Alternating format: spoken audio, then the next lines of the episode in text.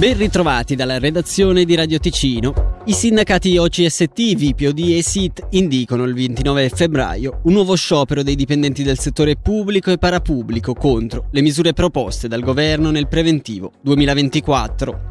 Ieri in assemblea è stato tratto un bilancio dell'ultima manifestazione e sono stati concordati i prossimi passi da compiere, ribadendo ferma contrarietà ai tagli salariali, ai servizi pubblici e sociosanitari.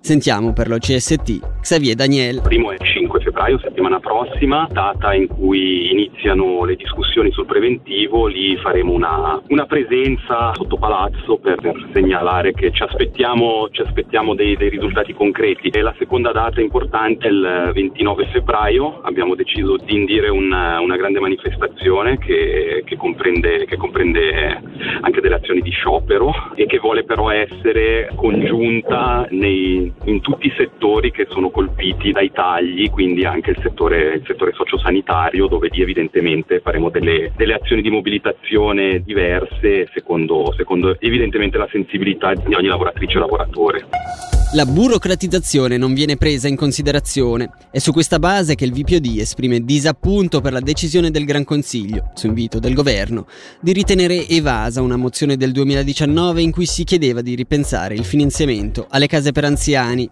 Questo cogliendo il rapporto di maggioranza dello scorso ottobre.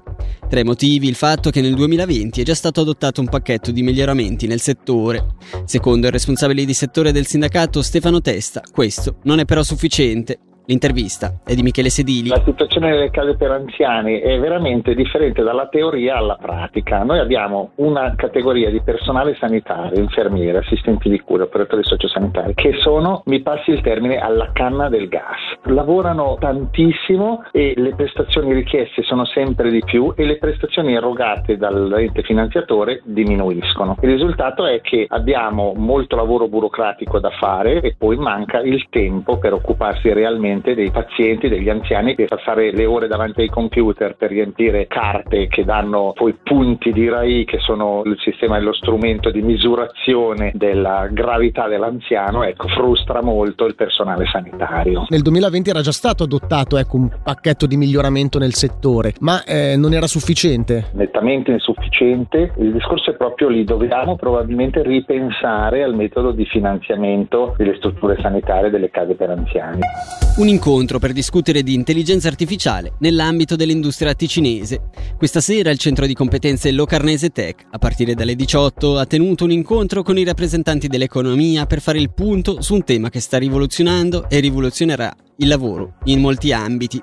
Ad Andrea Rizzoli, direttore di Izia, abbiamo chiesto il punto sull'impiego dell'IA nel nostro cantone. Noi come istituto collaboriamo con le aziende da veramente tantissimi anni, quindi noi abbiamo seguito l'evoluzione dell'applicazione dell'intelligenza artificiale attraverso di sicuro un paio di decenni. È chiaro che adesso c'è un grande interesse da parte delle aziende nello sfruttare anche l'opportunità dell'intelligenza artificiale di interfacciarsi con i clienti, ma non è solo quello. L'intelligenza artificiale attualmente utilizzata soprattutto all'interno dei processi produttivi per l'ottimizzazione degli stessi e per estrarre conoscenza da tutti i dati che sono stati messi a disposizione al processo di digitalizzazione che è praticamente inarrestabile all'interno della nostra società e che è un processo benefico perché ci permette di ottimizzare e gestire meglio le nostre risorse. Ci sono molti esempi di aziende anche in Canton Ticino che sono attive nell'utilizzo di tecniche di intelligenza artificiale.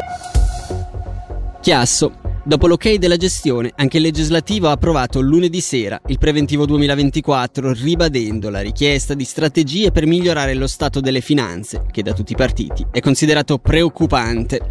Confermato dunque il moltiplicatore all'88% con i conti che stimano un deficit di quasi 900.000 franchi. Bocciata invece la richiesta del centro, come riportano i quotidiani, di garantire un rincaro dell'1,4% ai dipendenti comunali. In risposta alle preoccupazioni, il sindaco Bruno Arrigoni ha assicurato che il municipio ha già individuato delle misure per ottimizzare i costi e le entrate. Massagno. Lunedì sera anche Van der Lombardi è subentrata ufficialmente in municipio al sindaco dimissionario Giovanni Bruschetti. Intanto è stato pubblicato l'avviso per l'elezione del nuovo sindaco, elezione che in caso di più candidati avverrà domenica 7 aprile. Andiamo in Valmara dove è entrato ieri in carica Luca Blasi quale nuovo municipale per il gruppo Lega dei Ticinesi UDC. Subentra ad Aldo Acquisito scomparso lo scorso mese di novembre. Il nuovo municipale assume quindi il dicastero Ordine Pubblico.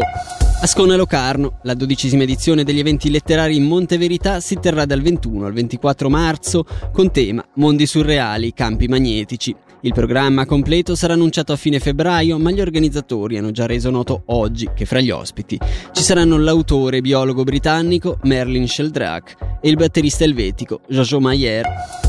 Il restauro del prezioso nucleo di Germagnonico nel comune di Serravalle, così come i progetti di valorizzazione del paesaggio amoghegno e cavernio, saranno sostenuti dalla Fondazione Svizzera per la tutela del paesaggio. Dalla redazione di Radio Ticino, anche per oggi, è davvero tutto. Vi diamo appuntamento per domani mattina alle 6.